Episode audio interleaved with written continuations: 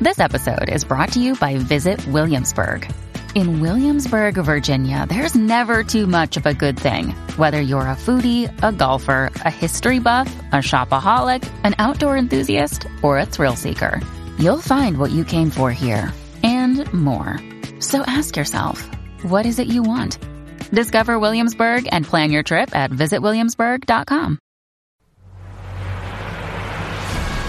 Score, the podcast. The only show taking you inside the studios of the world's most celebrated composers and musicians. From Los Angeles, inside the computer hell cabin, the coolest name thus far. Maybe the coolest studio. this is Score the Podcast. I'm your host, Kenny Holmes, back and recharged with my co host, Robert Kraft. Hey, And we also have, not as recharged. Hey, he took a nap. Uh, we're also joined every week by our executive producer, the MASH Raider, Matt Schrader. hey, Matt. there's Chris Beck. He's excited. He- he's he, this is exactly my feeling being back. We uh, we took a little break. We are glad you stuck with us. Hopefully, you're all caught up on the show. There's so many inside jokes. We want to make sure you guys know what we're talking about. Two words for you Jordan Bieber. Oh Um, we're very excited about today's guest. He's an award-winning composer of Mad Max: Fury Road, Deadpool, Black Mass, Tomb Raider, Batman vs Superman, The Amazing Spider-Man 2, 300: Rise of an Empire, The Dark Tower. So many big movies, big big movies, and also video games. Uh, FIFA 18 for those getting over their uh, World Cup hangover. Uh, Forza Motorsport, Madden 16, Need for Speed, Pro Street. So many And just an incredible artist in every sense of the, the word. Truly incredible as a composer and a contributor to the world of film scoring, the world of dance music. Everything, Uh, yeah, he's- really interesting He's guest Tom today. Holkenborg, aka Junkie XL, and JXL. he goes by both. We're going to clear up what he prefers because some, sometimes you see it as Tom, sometimes you see it as Junkie XL. So, And in Mad Max, it was Tom Holkenborg, aka Junkie XL. so we'll get to the bottom of that. Also on today's show, we're going to review our Emmy locks. We gave our locks. Matt made a bold statement saying he would be willing to bet that we were correct. So uh, Matt might have to pay up. We're going to talk about the Emmy nominations for score and TV shows and everything uh, that uh, unfolded in the last couple of weeks. How did we do? Plus, another chance for our audience to win a fabulous prize. We're going to be playing Name That Score with Name Junkie XL. that Score. What's the topic today, Matt? Blockbusters, number one films at the box office for the last 18 years. These are all 2000s number one films. So most people have probably seen these. Is Score the film documentary that we made? Is that one of the number ones? I for? I uh, I wish it was. I have to go back and look. Maybe documentary for film score fans, number one. yeah, maybe we'll do documentaries, and then no one will get the answers. Music from documentaries. Also, we have a, a special little segment that I don't have a little bumper for, but uh, Matt will give us his summer TV review. Ooh, cool. Nice. Thank nice you. Job. it'll be epic. I'd be very curious. This to is hear. uh, just a few shows, a couple that uh, maybe haven't lived up quite to the hype, a couple of those hanging in there, and then a couple that I love. Um, so uh, stick around for that. We'll visit that in just a second. But Um, Kenny, you were talking about vinyl records. Yeah, so if you guys follow me on social media, sometimes I post when I'm spinning something. But um, I've I've definitely been roped into the excitement of vinyl over the past couple of years. It's a big boom, and there's actually some new numbers out for the first half of 2018. I don't know if you know this, Robert, but Is this breaking news? this is. Let's head over to the the, the anchor desk. Uh, sales for vinyl are up 20 percent in the last year. That means four vinyl records have been sold. well, you know, I think the- it's a lot more than that now. Di- like digital downloads are even down because streaming subscriptions are up. So That's true. That's pretty amazing. The vinyls are, are up. So they're actually outselling digital music because people that are listening to digital are paying the 10 bucks a month for Spotify or iTunes Oh. uh, to stream or Apple Music, I should say. Um, and also, it's interesting to note too that on July 1st, Best Buy stopped selling CDs, but they're still selling vinyl. So like CDs are now the minority and vinyl is back, Incredible. which is really cool. Yeah, why why is that? Why is it, it, it I admit I don't totally get the vinyl thing. It seems like the quality isn't probably I mean, I've heard people say the quality's better on those, but that can't really be the case, can it? Well, I, I mean, I don't know if if you spin a vinyl at home, the it's so much. It, it sounds completely different. It's a lot more rich. There's more low tones, um, and some of the cool things about vinyl. For one, the artwork. Um, it really brings back looking at an album cover. I mean, when right now, if you download a song, you get this little thumbnail on your. You know, a lot of time is spent on some of these album covers, and you don't get to see a lot of detail. Plus, they come with posters and the lyric sheets. Liner notes. Yeah, it's it's really cool. And even I don't know if you guys are familiar with Mondo.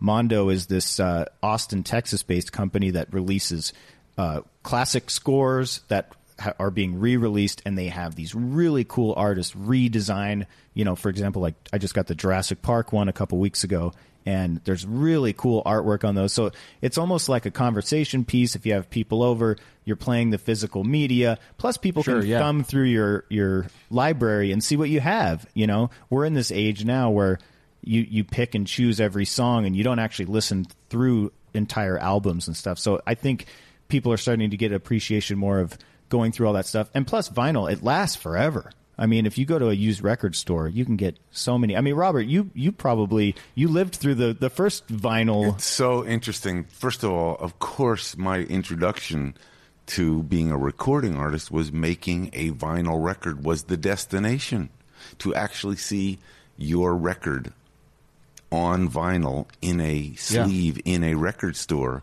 and those became the trophy so vinyl became great you know i was maybe 2 weeks ago cleaning up my attic. One of those things that I've resisted doing for about six or seven thousand years.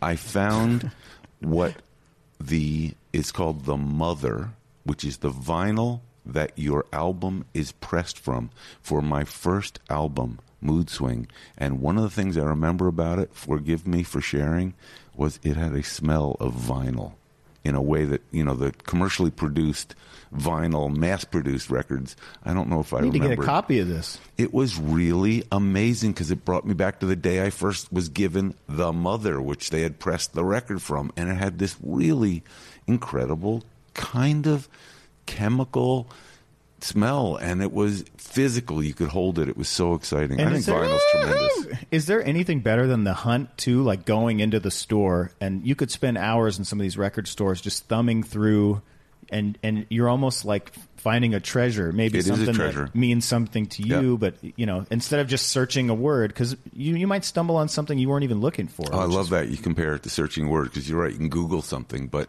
there's also you know it very much applies to hip hop and electronica now. 'Cause Yeah. finding a rare sample and mm, And another sampling a groove is Another thing to note too is that if you buy the the vinyl, some people say, "Oh, well, you can't take it anywhere."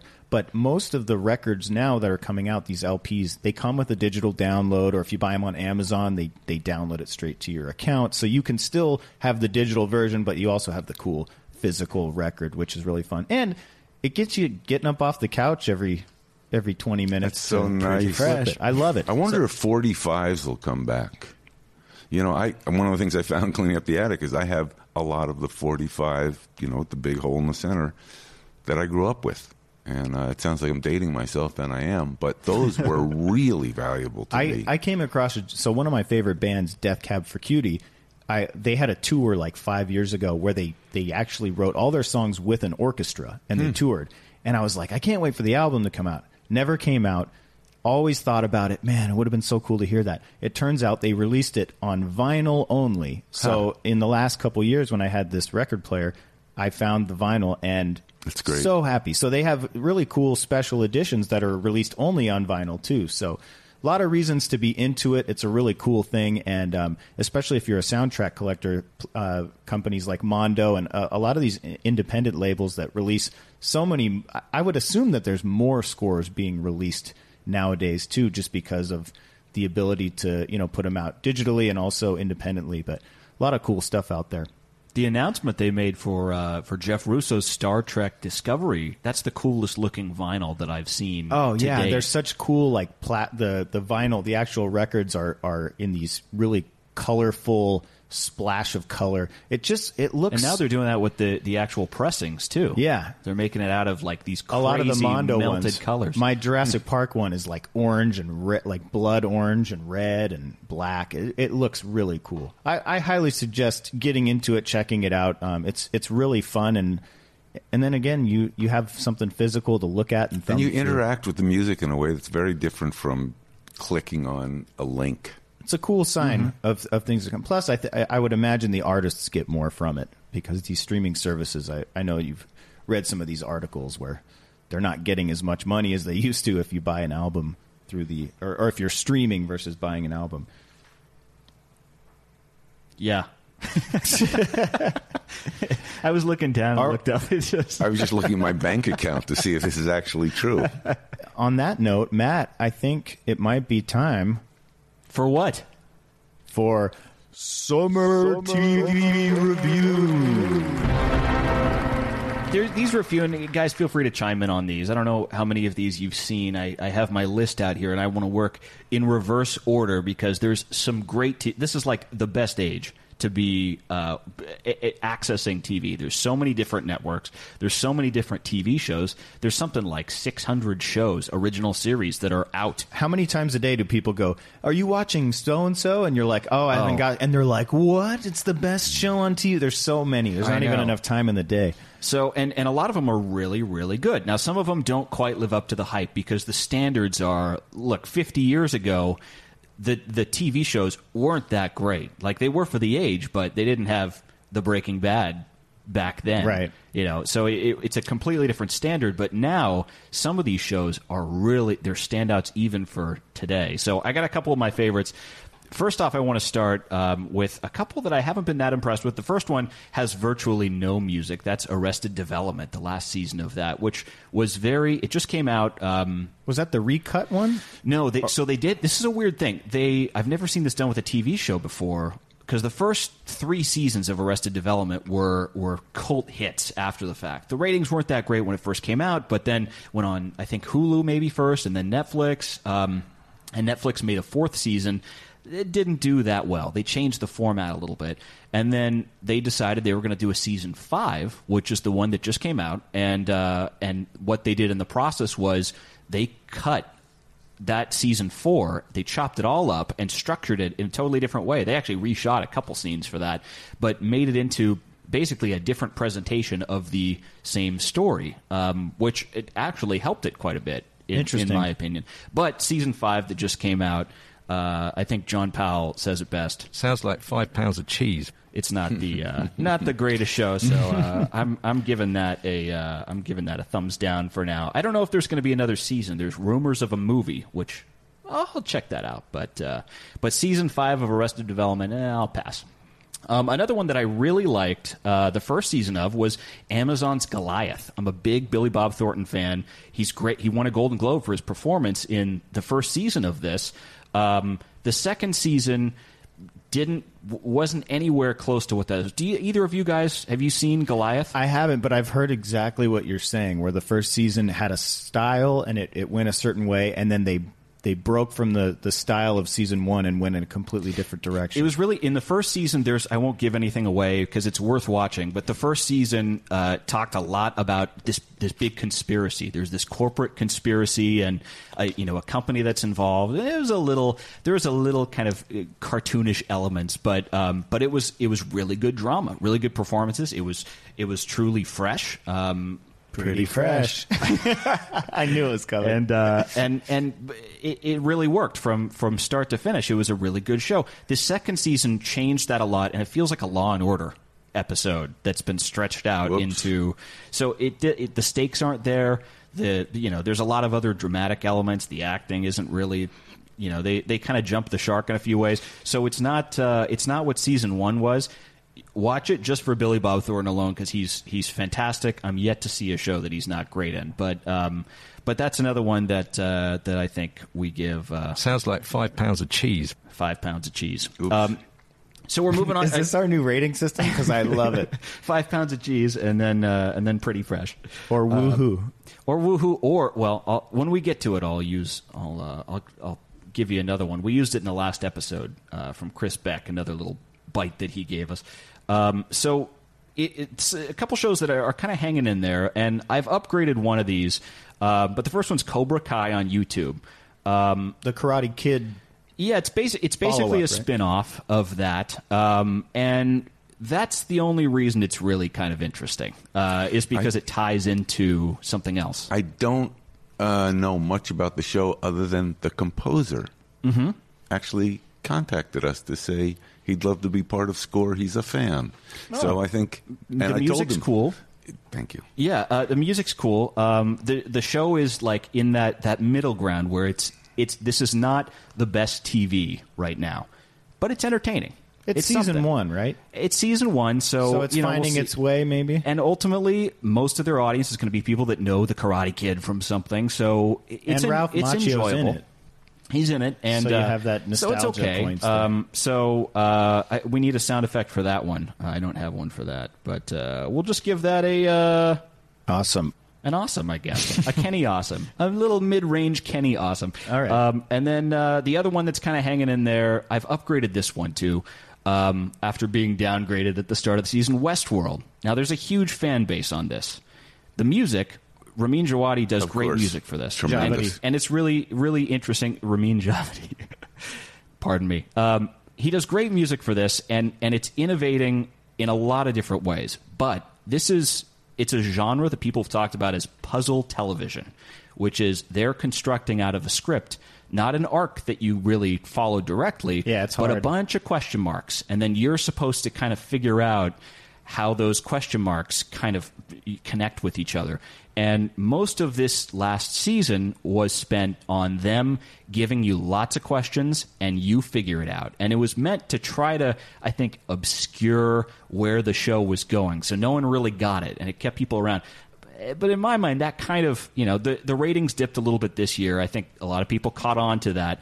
Um, it redeemed itself a little bit with a, a, an episode they did late that was kind of a backstory on one of the hosts uh, in the park. Um, and then the very last episode put things together again. So n- now I'm on the hook for season It three. keeps- I'm going to have to keep it watching keeps it. a lot of discussion, which is probably why there's like eight thousand podcasts called Westworld. Yeah, there's quite a few podcasts um, that that try to you know figure that stuff out, and it's actually interesting. On there's been several conversations on Reddit news stories about this that uh, that people are figuring out a few of the things that the show is doing, and they've actually rewritten parts of the show so people Oh, don't wow. know it. And I, I don't know if if that's maybe the best approach, um, but it's interesting. People are tuned into it. Um, so I'm on the hook. I'm hanging in there for a season three, um, but really, I want to see that show take off. Um, What's interesting next about season. when you hear the chatter that oh, Westworld isn't understandable or isn't everything I thought. When you have so many choices, Yep. what should I binge on? I mean, I was all focused on Westworld, and we're going to do it, and this is I can't wait till the second season. And somehow, right before I stepped in, somebody said, "Oh, you know what? You may want to wait a beat." Yeah. It's it's. Do you get affected by that? Uh, definitely. When you have so much to choose from, well, there are four others I, I'm really interested in, and well, One of those I know we've talked about. We're going to get to that Yeah. one that you're you're into, and I am too. I'm actually going against my policy and listening to what you're saying on all this stuff because normally I just pull the the Frank Costanza from Seinfeld approach and go, I want to go in fresh. Leave me alone. I don't want to hear any. Don't say anything. yeah. Well, no, no spoilers here. I'm not going to spoil any of the fun, but um, but it, overall, Cobra Kai Westworld, I'm hanging in there. I'm hanging. Okay, In. We'll see. We'll see where I they go. I might give it a shot after hearing that. Awesome. now, two. Awesome. That was almost exactly the same. Well, same it's me. Sonic property. It's me. but even the, the intonation there. Okay. Kenny, you're an expert at this stuff. Um, You're so, an expert at being you. I'd be I'm the best. the best Kenny we have is Kenny. Uh, so these are two now that I love. These are two that have really grown on me. One of these is a new series. Um, this is The Terror on AMC, which is a really interesting. This is a lot of the same people that are in The Crown on Netflix. Is this the one you were tweeting about? Yeah, I, so I, I tweeted about this uh, earlier, and the show is phenomenal. And this is such a bore. So I was so bored with the the synopsis of this show, which it's this is part of an expedition that was done in the 1850s by Britain to try to find a trade route through the Arctic. So hmm. th- they were just trying to find some channel in order to do that. The problem is these two ships, one of those is called the Terror, gets stuck in the ice. Oh, so wow. they're way up in the middle of nowhere. This, you know, two ships full of people, and they're they're stuck there for years. And it ends up, you know, a, a lot of people die in the process. They encounter these these what they think are are polar bears and some local tribes, Eskimo tribes. And Why don't they just make a phone call and I know you would think someone A. would have brought a cell phone or something with them, but- Text somebody. but it's a really intense series and there's some some kind it's one of those series that's doing something that's truly pretty fresh? And they're bringing in some almost supernatural elements that are still to this day mysteries about Hmm. what happened they only found this ship a few years ago Mystery. it was it was something that was uh, was it- it's a really interesting show. All the performances are fantastic. It's it's have to check it out. I AMC spared no expense on this thing. It's a ten part series, and uh, and the whole thing is really really good.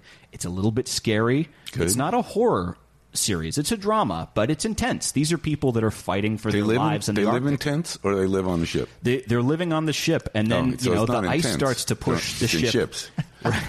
Sorry. No, the ice starts to push Swing and a into miss. the ship, so it starts to break the ship, and they have to figure out how to get out of it. Anyway, it's a really interesting series. That's probably uh, my favorite for the year. And then the last one, Robert, which I know is a big fan. You're a big fan of this one. Is The Handmaid's Tale on Hulu.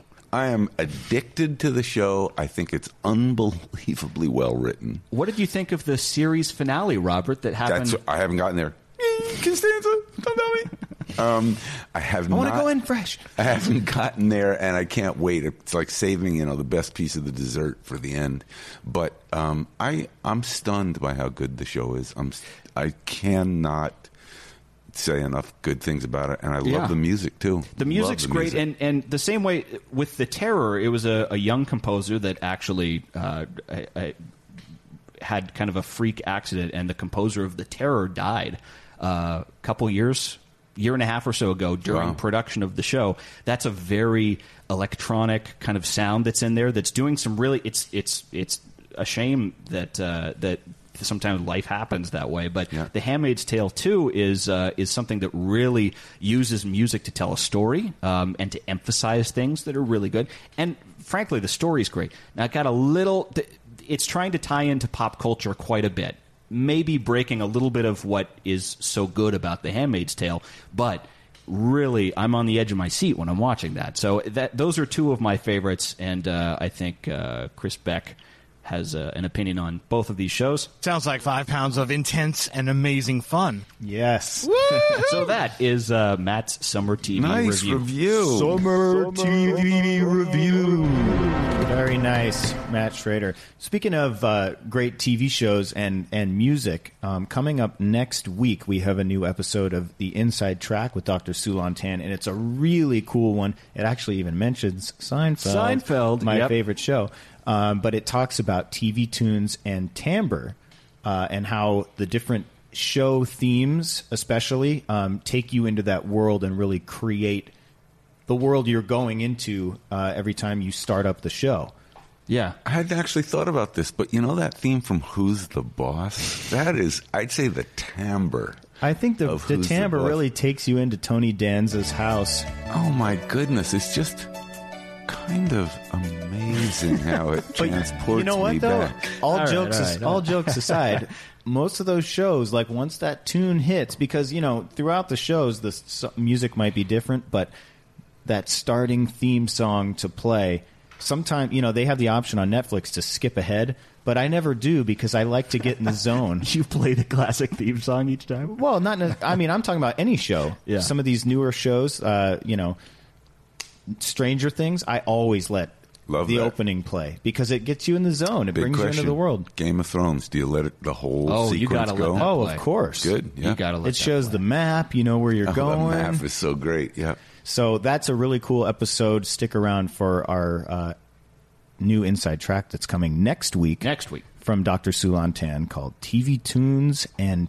timbre. What does a lumberjack say? Lamber. I don't know, Robert. Timber. Oh, dear. Okay. Okay, we'll be right back right, after all this. when we come back, we're going to talk about our Emmy locks. The Emmy nominations came out during our summer break, so we want to get you all caught up and find out if we were right or wrong and uh, how we fared. Two words for you Jordan Bieber. Right on. Stick around. We'll be right back. Hey guys, Robert Kraft, and I'm inviting you to check us out on Twitter for the latest from the show, giveaways for Name That Score, videos, maybe even a new track from that pop superstar, Jordan Bieber. Check out our handle on Twitter at Score the Podcast. Now, back to the show. Welcome back to this extended edition of Score the Podcast. We're going a little bit out of our normal rundown here because of uh, we took our little summer break, Changing and- it up a little bit. Yeah, and when we were gone, the Emmy nominations came out. Just before we took the break, we gave you our Emmy locks, and now we're going to see how we fared. And uh, I think Matt, are you going to run through some of these? And Yeah. and we'll, Why do I we'll- get hungry when I hear you say Emmy locks? That just sounds so like a delicious thing that we should have served while we're running this down. Listen, we all made our our our locks, our sure thing. Maybe we should say that instead for uh, for shows and for score, the the original score um, for our our Emmy nominations. I can't remember. Did we actually make any wagers around this? Well, Matt Matt made a bold uh, claim, or Well, looking at the results, we may have to. Uh, w- w- I don't know if this turned out quite as well as we thought. Uh, Well, let's give it a shot. How do we we'll, do? uh, we'll review this stuff. Um, so here's we'll we'll go through the dramas, the nominees for drama, then the nominees Mm. for comedies. So first off, our locks for shows. Robert, you said *Handmaid's Tale* and Atlanta. Definite. Kenny, you said *Game of Thrones* and Atlanta. Cheaters, you guys copying each other's answer, duplicate answer. Sort I think that only counts as half. Uh, and I picked *The Crown* and *Westworld* for dramas. So the nominees that we had this year were *The Americans*. It was their final season. *The ne- Crown*. neither of us. The Crown, which was uh, one of my picks, so I got one. Game of Thrones, of course, Kenny. Kenny's got a point. The Handmaid's Tale, Robert got a point. Stranger Things, This Is Us, and Westworld. Oh, wow. So uh, the only person that got two picks out of that is uh, yours truly. Well, Uh, you, what was my other drama pick? You didn't make another drama pick. You Oh. made a comedy pick. You No did comedy. two drama picks. yeah. So what's your co- so you don't have a comedy pick then? So That wasn't part of the uh, part of the rules there. let's Kenny. uh let's dial it back. on that. Name that rule book. Okay. Uh, so nominees for comedies then, uh, so that you guys can maybe maybe Yeah. uh, earn your points back. Silicon Valley, Barry, Unbreakable Kimmy Schmidt, Glow, which I didn't think of as a comedy. Glow, I thought I that didn't was think Sometimes as- that's what's weird about the whole comedy thing. It's like if there's a couple punchlines in there, they can mm-hmm. sneak it in. It's, it's weird with the Golden Globes too. It they is. do that. yeah. There's a lot of Sometimes kind of weird crossover. What was the, there was a movie a couple years ago that was I remember. for the Golden Globes, and everyone was like, "What?" Yeah. I can't remember what it was. Saving Well, it- Private no, Ryan as a it comedy. Was, uh, yeah, right. No, it was The Martian. The Martian one. Yeah, that's for, the uh, one. That's the musical one. or comedy, I think. And Oh. Yeah. Ridley Scott got up there and was like, uh, "Thanks for This is hilarious. Uh, so Glow, uh, Blackish, Curb Your Enthusiasm, The Marvelous Mrs. Maisel on Amazon, and Atlanta, Atlanta. yeah. of course. That's the winner. You guys both get a point there. So our score so far: Robert one and a half points, One and a half. Kenny one and a half points. One and a half. What, where is this? What is this half point? I don't understand. Uh, you both picked Atlanta, like cheaters. Oh, we got to split the point. You're you're docking us. and Matt two points. Ooh, pulling ahead. See how I did that? Yeah. Uh, all right. So now Those we are have- some tough categories Tough for the shows, Some man. great, some great shows in there. Curb was so good this last season, and uh, There's a lot of good comedy. Glow. yeah. I've I've watched a few episodes of Glow. That was for the first season, right? Which was really good. So- Yeah, I I checked it out. I liked Marc Maron. I liked both girls. It was good. It didn't. It didn't like thrill me, but I I'm allergic to hype, as those of you who Yeah. work with me. And I came into Glow thinking it's going to go Citizen Kane, uh, To Kill a Mockingbird. Every episode of The Honeymooners and Glow. It's the best show on TV, and I watched it with such a high expectation. I Yeah. thought it's okay. That is a hurdle. It, that, that's something that'll rebalance, I think, with a lot of the streaming services because Yeah. they're outside of the regular system. I Um, still think Atlanta is just a runaway, though. Yeah. Complete. So good. Atlanta's a great, great show. Okay, so that's our shows that we did so far. Then we have our locks for music in a dramatic series. This is where we fell off. Now, Robert picked The Handmaid's Tale and Homeland. Kenny picked The Crown and Westworld. And Matt picked Legion and Mr. Robot. So Well, the- first of all, it's clear that I'm correct, uh, just because those shows are so great that uh, the music is an integral part. So I must be right. Was I? Well, uh, no. No, Uh, Emmy nominees for music in a dramatic series: Game of Thrones, uh, which nobody nobody picked. I think maybe that was too obvious. Jessica Jones, Sean Callery. Once Upon a Time, Mark Isham, and Nice. Cindy O'Connor and Michael Simon also. SEAL Team on CBS, W.G. Snuffy Walden and A. Patrick Rose. Amazing. I saw Snuffy, Snuffy. the other night. I love that name. Shout out to Snuffy. I saw him Monday night. Did you really? Oh, Snuffy's the greatest. And then this was an interesting one too. Star Wars Rebels on Disney XD. Yikes! Who scored it? Kevin Kiner. So Good job, Kevin. We completely struck out. Uh, wait, wait, wait, wait. And then Westworld. yes. Ramin Djawadi. So uh, Kenny got that one. apparently, Djawadi is two. So of The- all of our score picks, we only got one correct, and, that, was, the one Kenny. we were talking about whether it would qualify or not, and clearly it does. Yep. So, that Ramin means- has has Game of Thrones and Westworld. He's competing against himself. I Yeah. hope that doesn't split Dang. the vote. two two entries in uh, in that category. And uh, I like those odds. those are both shows that could very well win. So, Yeah. so our final score: Robert last place, Zero. One point five. Nobody's Matt, listening to me clearly. Two, and Kenny pulls ahead two point five points. Yes. the uh, the winner of our Emmy nomination. So we we got to make our actual Emmy picks coming up. We'll do that in a future episode. But but I crunched these two for name that score 'cause I thought it'd be interesting. And I think we can blend Let's them see in how we're doing. to make my zero come up a kind of a blended. So blended to date, now before we before we play this game with Junkie through through the 15 episodes that we've done, anyone want to take a guess at who's gotten the most correct answers so far? Well, I'm going to go with uh, Robert because he just cheats all the time, and the guests the guests seem to win the most. So that's my guess. I am going to go with the guests The guests. are the winners. Guests have gotten 86% of questions right so far. Good. Second place, Robert, 81% of questions right. Not too far behind. And Kenny, have to make 80%. a- so we're all in the 80s. Pretty the good. 80s. I'm going to have to make a change here today. Well, I just want to congratulate myself and thank the Academy and uh, for my picks. It's really lovely. Can we bring out the trophy for Kenny? Well, we got to get Tom Holkenborg in here first. Yeah, we're going to take a break, and then when we come back, Tom's going to join us. We're going to dive right in. Junkie XL. Stick with us. We'll be right back. Hey, Matt Schrader here. Thanks to all of you who've supported Score the podcast with a monthly donation. Thanks to the amazing Jim Lane and Helen Lento, as well as Adam, Patrick, Xavier, Gracie, Emily, and John. As little as three cents a day helps us pay the bills, and right now you also get a free gift the Blu rays and soundtracks we used for the movie Score, a film music documentary in the Score archives. To join the crew, click donate at score movie.com slash podcast or at Score the Podcast on Twitter. Back to the show.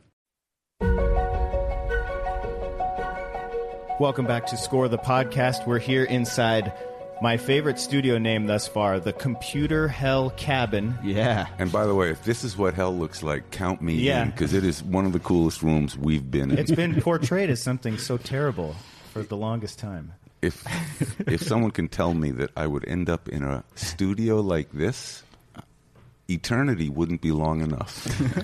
Uh, we want to welcome in our guest this week, Tom Holkenborg, aka Junkie XL. Thanks for joining us. Thanks for being here. Uh, so for, let, let's clear the air here, because is it is it Tom? Do you go by Tom? Do you go by Junkie XL? What do you prefer out there? Well, you don't get born a junkie, do you?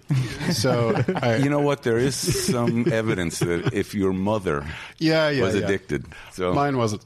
Uh, no, so yeah, it's it's it's technically Tom, and then uh, Junkie XL became my uh, producer name in the '90s, uh, halfway '90s, and then when I was um, uh, putting out the Elvis remix, um, my agent had a uh, a conversation with uh, the lawyer from the Elvis estate, and I said, "Well, you know, we just listened to the remix of Elvis. We really, really love it. So, what's this guy name again?"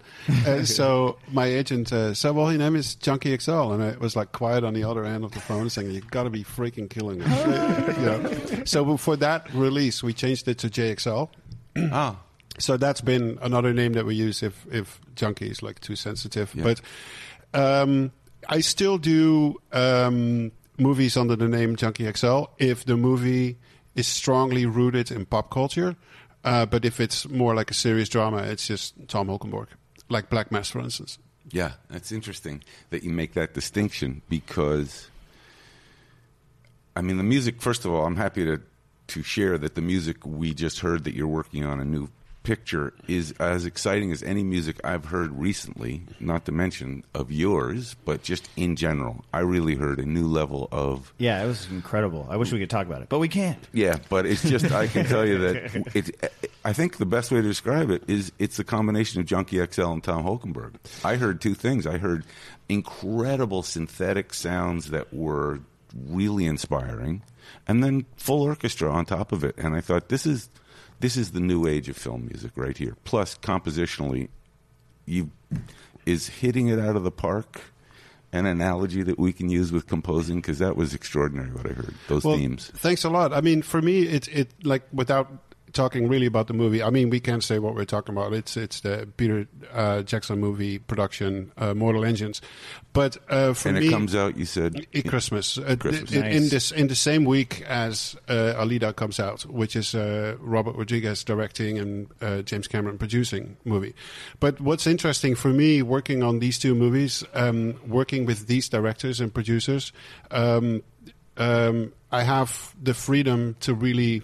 You know, explore all these all these new things, which is really really great, and it feels for me also like a new time period, like where you're growing into like a, a new level of what you're capable of, and uh, better combinations of styles and, and and elements, and that's always great to feel that you you know that you grow as a as a composer or as a musician in general. I think that you also are working with two filmmakers who actually exemplify the visual aspect of what we're describing. They use both computer generated imagery and actors, kind of a parallel to Yeah. synthesis and orchestra. Yeah. So, so all of you are working towards a new way of making art. The other thing that you said that's really interesting is you said they both allow you a certain amount of freedom.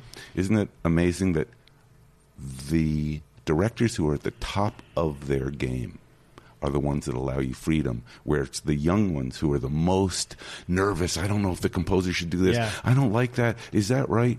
The guys that are, they hire an artist. I mean, I'm sure you get notes, and I'm sure there's conflicts on certain things, but it was just wonderful to hear you say they give you freedom because you think, wow, a guy that's that big, Jim Cameron or Peter Jackson, they're going to have specific, you do this and don't vary from my idea. It's wonderful to hear you say you have freedom. Well, I have been very blessed, actually, to be honest, because I always get a lot of uh, freedom. And then once, so what usually happens with me is that um, they let me develop the initial concept, concept of what the score is, like whether the themes, the sound, and I make these really elaborate pieces uh, that I send to the directors. Um, and, you know, they give me uh, feedback what I usually would ask is like, do you recognize your movie in this?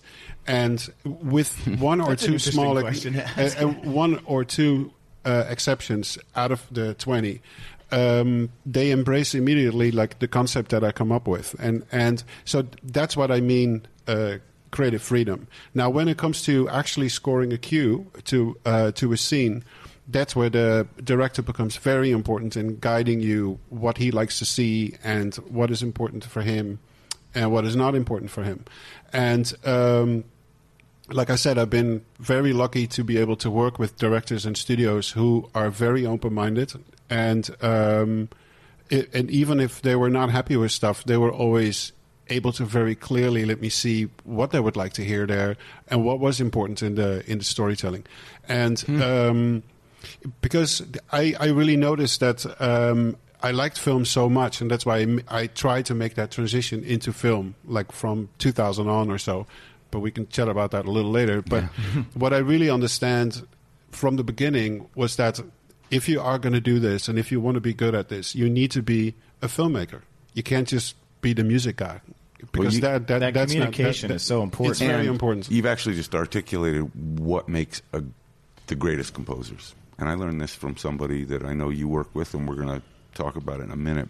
But Hans was clearly enlisted by the great directors to be a filmmaker with them. And he Mm-hmm. has great stories. I'm sure you've heard them about working with Ridley on Gladiator and having. Well, and a lot ideas. of scenes are created based on what the music is sometimes. Mm-hmm. They may have a new idea based on what they heard. So, as much as you are writing music, you're also creating scenes often or helping them develop into something else. It's such a high level of collaboration to Yeah. work that way. Yeah, in my case, that's because before sometimes they even start shooting, or sometimes before they start editing, excuse me, um, they have all these very elaborate suites that I made with all these themes and all these musical approaches. And based on that, the, the, the edit sometimes turns out different than what you have before. It's always different when you come in three to five weeks uh, before the before the deadline and you have to deliver a whole new score or uh, and that's that's challenging. And then you know it's a completely different process. There's less experimentation uh, room. There's less of um, oh let's try this let's try that it's all about like okay every move you make needs to be on the, on the money because otherwise you know the project doesn't get done It's so interesting, and so in a way, it's recent the idea of creating suites and not sort of queuing a movie after the final. You know, nobody locks an edit anymore. But I want to I want to ask about. You said 2000. You might have answered a question. As we both remember, and me very vaguely, and maybe you have a better memory than this. You came to see me at Fox I know I thought it was about two and a half centuries ago. It might have been in 2000. And with all due respect, you were that day one of a number of people that came in and Oh, said geez, hello. Robert. And you were just What have you done? like, uh, you know, hey, this guy's a cool DJ from Holland. And somebody said you should meet him. And I listened to the stuff and I thought, this is cool. But, you know, I get to see a lot of people who say, how do I get into film music? And frankly, I discount a lot of them because that's the last time they ever talk about it. They talk Yeah. about it, and it's a then short you, idea and they get out. and then they when you say, well, first of all, you're not going to be making records. You're going to be listening to a director tell you what they like. You're not going on tour, uh, you know. And I had done pictures with Tom Petty or Eric Clapton, and they kind of find out halfway through. Wait a minute, the guy wants me to come back and redo it, a, piece of music. So I remember our meeting and thought, cool guy, and dug the music, but. And then, P.S. I think I was faked out because you were serious. And I didn't know in that meeting. Tell me what you remember of that meeting and what happened next because you were clearly on a path. And please tell us the truth. You can tell us how much No, you hated I- you I- after. Who is this jerk? No, I remember this uh, this meeting very well. And um, so first we had a talk, and then you uh, took me a lo- around a lot, and then uh, Powell, John Powell was scoring, I think, Ice Age, and, Oh. and you you brought us there, and then to show that a little bit. So. Um, so, but what you said was re- really realistic in the meeting. You know, you kind of touched on it, and and I read under the under the lines what you were saying. Uh, that you know, this isn't easy. This probably needs like a whole different set of skills that you have right now, uh, and that's all going to change when you want to go into this, if you even get a chance to get into it in the first place. And I totally understood that. The thing, though, is that I technically already switched careers twice. Uh, my first career was. Um, uh, engineer producing in the studio. I started as an assistant engineer when I was 14, um, and I became the main engineer. Like by the time I was 16, and by the time I was 18, I was producing uh, international acts, uh, and I, there was a career happening there. And then I said, you know what? I actually miss making music, so I want to start making music again. So I decided to do that in the late 80s, early 90s. That's when Junkie XL got born. um, I made a, a bunch of different records, got signed um, to different labels, did worldwide tours. So by that time, you know what is required to get somewhere. So if you if your eyes are eyeballing something. It's like I really want that. It's like well, there's no sitting down in a couch and waiting for that thing to come to you. So that I knew. So and then I started meeting composers in town, besides meeting heads of studios like yourself. And it became very clear for me there's no room for me in the front of the bus, let alone driving the bus myself. The only way to make this happen is sit in the back of the bus, and then time by time, you're able to move over a, couple of chairs. I make this joke um, uh, constantly to emphasize what the situation was. In the same year, I had a number one hit in 32 countries. I was in the basement of Harry Gregson Williams chopping up audio samples Wow. for free. So that was that that A was humbling experience. no, but that was what what was required, and the same was when I quit uh, producing and engineering records, then becoming um, you know an artist, and then try to get signed. Well, labels are like, well, you know, we would hire you instantly to produce this band, but to sign you as a as an artist, you got to show us some stuff. So, and that was I went through that for years and years and years, and in um, in 2008 um, I got kind of depressed that it was not going anywhere, and I decided to go back to Holland for a, a couple of uh, months. At the same time, I bought a house, and escrow fell through, so I also didn't have a house at that point. So all my stuff was in uh, was all was in storage. Yeah. Everything was like coming apart, and I was just hanging out in Holland and think like. So what am I going to do? Is like I I'm, I, I don't feel like coming back. Uh, let's let's just pick up where we were here in Amsterdam and just start all over. And then it started itching after two months and three months. And it's like, damn, I don't think I, you know, give it my full. So I decided to go back and see what you know what LA was at that point in time, and I eventually found a house in Topanga uh, overlooking uh, Venice and Santa Monica and, and Malibu. Great view, and. Um, something had changed in myself. Before that, I wanted film scoring so bad that you know I was like, you know, a, a guy walking into a bar that I need to find this girl here tonight that I'm going to marry and is going to give me 10 children, you know, over the next 15 years. Then you have it written on your forehead, and the last thing you will meet is the woman that you want to meet. course. So I was analyzing like that, and I was like, you know what? Maybe I should just scale back. And in those four to six months, actually, truly, I felt at the end of it, you know what? If I do become a film composer, that would be great. But if it doesn't happen, that's fine too. I, I just have a great life. I'm, I work with all these different people. That's great. And from the moment I actually started feeling that, everything started rolling for me. Like everything. And Is it weird how that possible- happens. Yeah, is it possible that's like athletic in a way that when you're too tense, you don't win the races, and when you decide to just relax, Have fun and, with it. and enjoy it and run, suddenly you're getting medals, and that's just perfect. Yeah, and that's, that's exactly what happened to me. So I started then doing uh, some alternative movies uh, from from Europe, and then um, I always had contact with with Hans, like because we liked each other. He respected uh, the all the electronic records that I put out and um, what I've done in that in that industry, and so we just met up again in, in 2010 again just for having a coffee. And then he wanted me to work on something small and then that went well. And then he wanted me to work on something bigger and that went well. And then it just moved on and on. And then basically with man of steel that's when i met uh, Zack Snyder and uh, and Christopher Nolan, who was the producer on that. That's when I had a really significant role, and that's how I got recognized by the studios. I got recognized by uh, Zack Snyder, who then after that gave me 300 Rise of an Empire. Was there a was there a moment that you encountered where that whoa that just happened that that this is my this is maybe my this big got me break? over the hump. Yeah, I mean, like I really felt with with uh, working, you know, as a as an assistant to Hans for for Man of Steel. It's like that was the moment where I was able to really show to not only the studio but also to Zack and and to Hans. Obviously, you know, this is what I'm made of, and this is what I'm capable to to to do. And um, once I secured uh, 300 Rise of an Empire, then after that went really quick. Like then I got Divergent and uh, Mad Max, and then Black Mass, and then Deadpool, and it just went really really quick I, after that. we, s- I mean, it's funny. I see it. I look at your credits, and you can see that it just there's then one here, then one here, and then suddenly it just. How can you be writing that many? Where was um, Paranoia in that sequence? Because I think we have a cue from Paranoia here. Yeah, but- P- P- Paranoia was uh, was a um, a movie that I actually chased myself because I, I read the script and the script was really good, and then I heard who, about the cast and the cast was going to be really good, um, and then eventually I, I saw the film and I did do the film, but the the movie just kind of uh,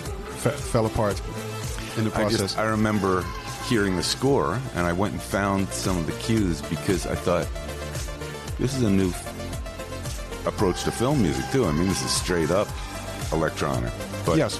I thought, okay, this sounds coming into movies, and I have to be sensitive to it. And if Junkie XL is now scoring movies, which I remember thinking, shoot, that guy, I, wasn't he on like sitting there? like, blew it. I, I, that was my moment, and he was the of those ten meetings. He was the guy. Tom, something you said r- uh, makes me wonder because we talk a lot. We've talked with a lot of composers about their path, and it's very interesting. You know, some composers have really kind of crazy paths to where they end up. Um, but you're hitting on a certain desire that you identified early on to score film, to put your musical talents to work on a film. What was it that drove that kind of that passion that you identified that you realized this that not even this that over there that's what I want to do. I know I want to do it. What what drove that passion? Um, a couple of things. For starters, um, I've always liked films, and I always analyzed films for many many different reasons.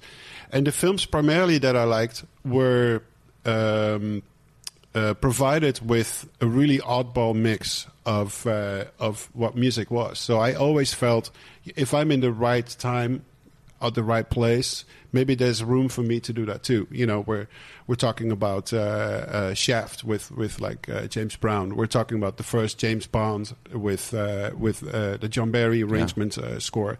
Uh, we're talking about, funny enough, Saturday Night Fever with all these like Yeah. now classic disco songs in it.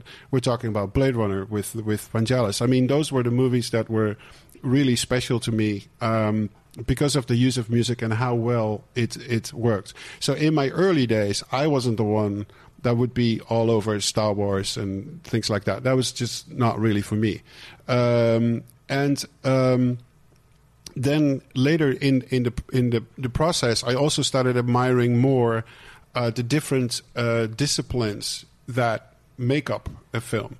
Uh, whether it's directing, script writing, it's the, the set design, it's the clothes design, it's um, the special effects the last uh, 20 years that, that get added. And then, obviously, uh, the mixing process. Um, like I said, I was an engineer producer, and, and the mixing of the film, the final stage and the dub is something that is so you know, I'm so fascinated by it and working with the with the dubbing engineers how to how to make things better, how to make the experience better of the film, and um, so I, I thought there was hope for me uh, in particularly that world. And then something else happened at the same time, like in the in the late '90s, um, when I was still having my Junkie XL career, um, I felt like I was really hitting a harmonic ceiling and a melodic ceiling. Like I was able to do stuff, but that was it. And that's Yeah. when I really started fanatically uh, studying music theory and music uh, philosophy uh, to really get really into what makes things good and um, good sounding and what makes things emotional. And what's really funny is that when you really dive into it, that emotion actually can be quantified, like what that is. And if you use that formula over and over again, every time people will say, oh, that sounds so emotional to me. And then if you divert that path and you do something that doesn't follow certain rules, I'm not talking about rules like you should do this and this and this. I'm talking about rules that have been defined by physics. Um, then people don't necessarily know what to do with that piece of music. And um, Bach has always been a master of that with uh, in in his uh, time period, and um, so for me, theory became very important as a tool.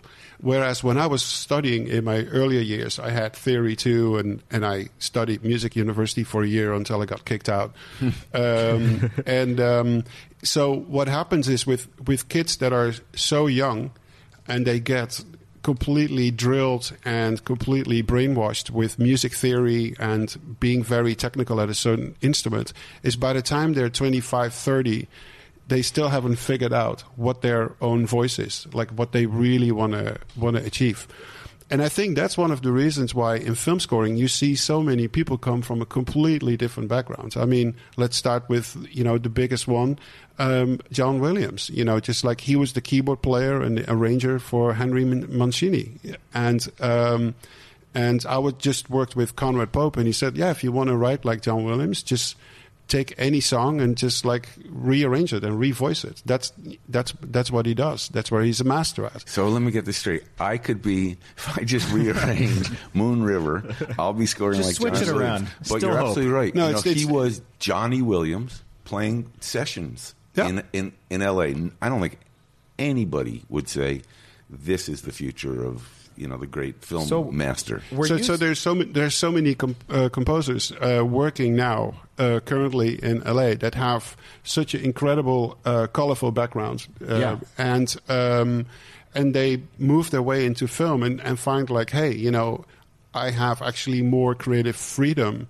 Funny enough, even though you're working on a film and you're working with a director, like for me, um, when I was music making music on my own as Junkie XL, I'm going to use another analogy here.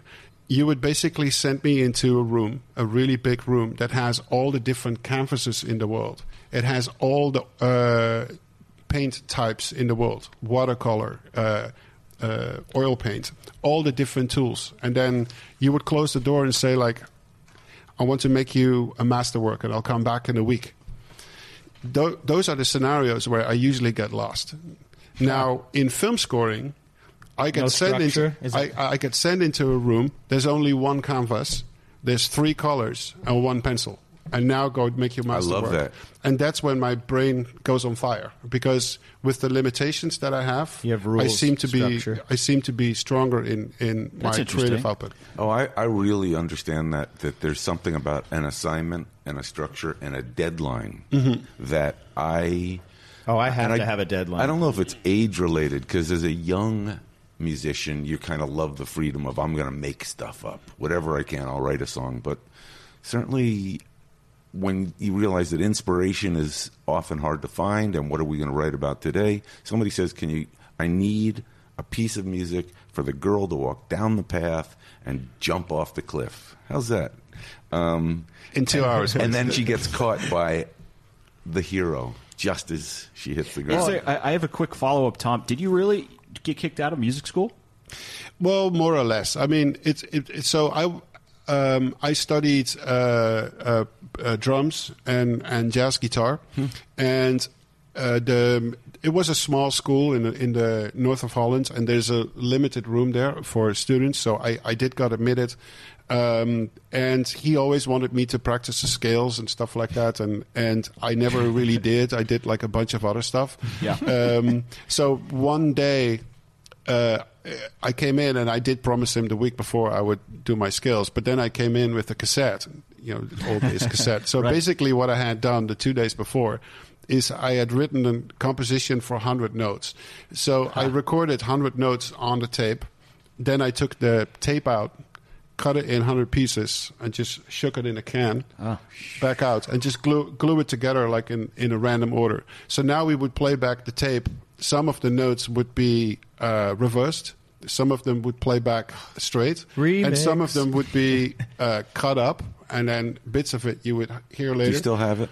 no, Because that's, It that's was- it was just Dada or surrealism. no, I mean it was just just an interesting project, and Yeah. Yeah. but something interesting came out of it um, because the, the the tape cuts were all the same length, Yeah. so therefore they worked in time. And then on top of the playback of the cassette, I had uh, a tape delay with a certain time, so certain things would then repeat like two notes after on, and so you got this interesting harmonies and stuff. that's cool. And he didn't like it. Yeah, I take it the no, I mean he wasn't- was he was like you know uh, where are your scales and uh, and then so I got into a fight with him and then I I um, I left and then basically he advised the board not to continue with me so uh, I could potentially have studied for another year but I made it but uh, yeah they made it very difficult for me. he is uh, regretting it today. It's interesting though those those challenges. Like there's so many people that have some kind of musical idea that isn't embraced right away, and, Of and course. there's something to it. Well, yeah, you're it's not- you're it's not breaking the mold. You're doing others. something different, and if you're not following the path, sometimes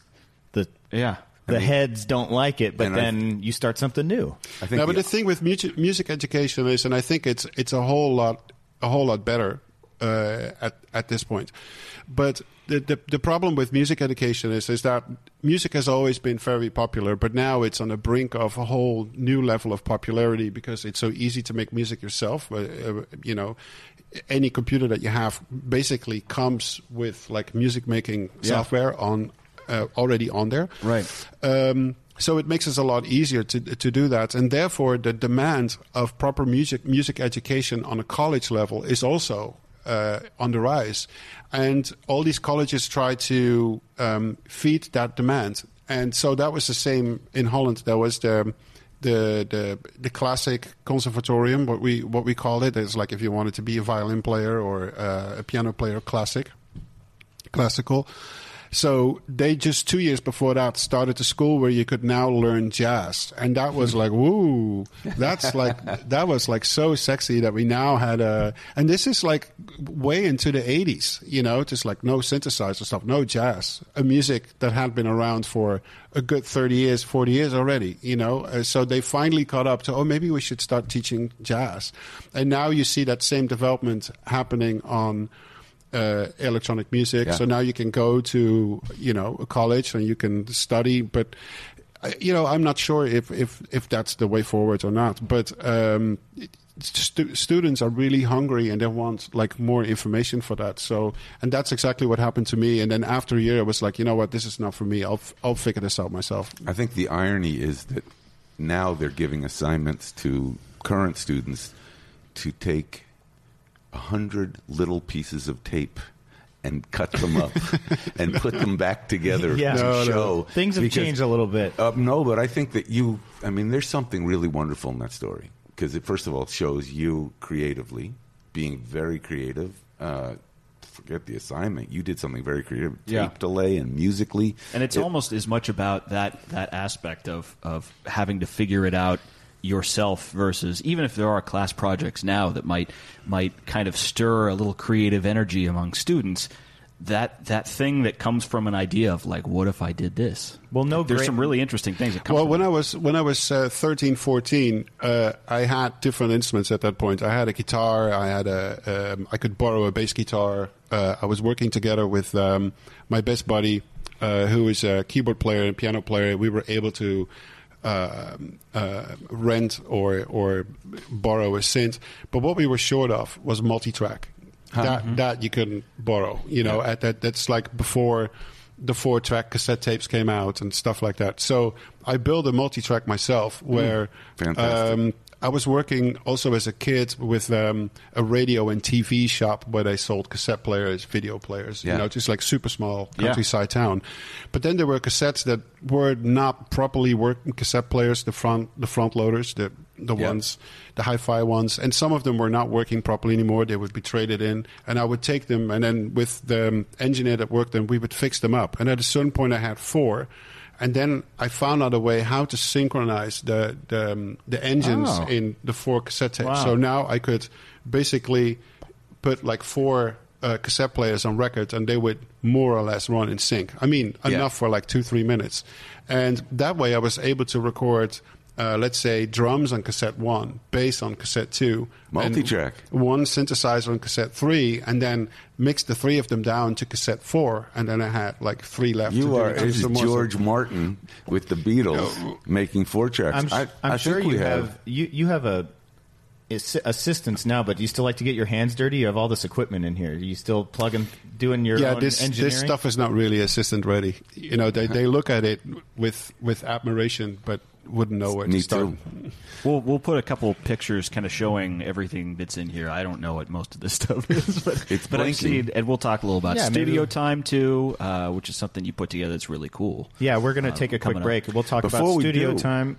Uh, no, I think we're going to go out to a quick break, as as Kenny said. But I just thought this was the first track of yours I ever heard, and I thought we'd go to our break listening to what might have been the evolution of cutting up a hundred pieces of notes into a kind of new vibey thing. This is Molly's E, and I think it's good to go go out on a Junkie XL track. This is the first track you heard, Robert? This is the first one I heard, and I thought it sounded like movie music, and it kind of does. We're going to come back in just a little bit. Yeah, we're going to talk Mad Max. We're going to talk about studio time. Stick around. We'll be right back.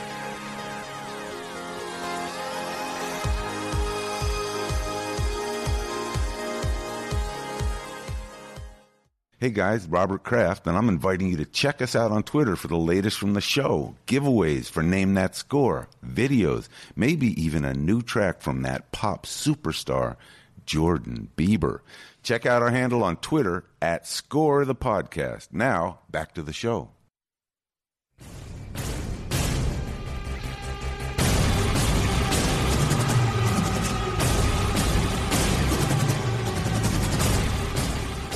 Welcome back to the Computer Hell Cabin, where it's quite cool.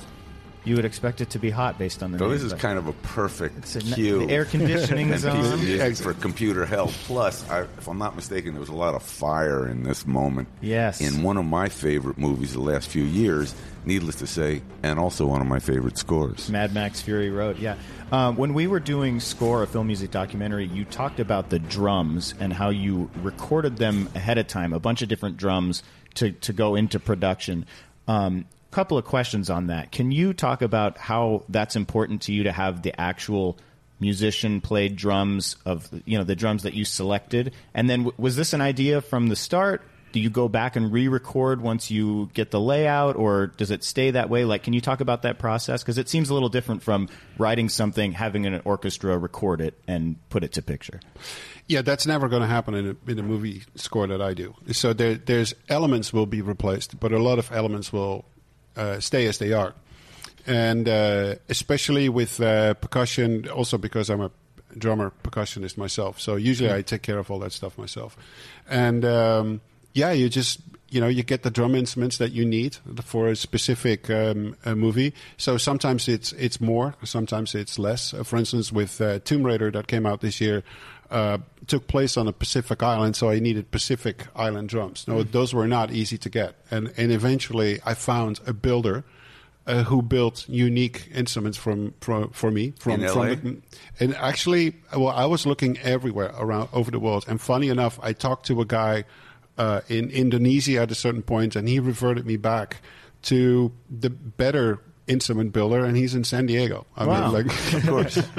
So that was a, that was a coincidence. But uh, for instance for 300 Rise of an Empire I needed uh, a bunch of hand drums and um, an instrument that's called a duff, which is uh, a very thin hand drum with like rings on the inside, and it makes that very snappy sound. And you move the thing around, and it also creates a rhythm within the rhythm.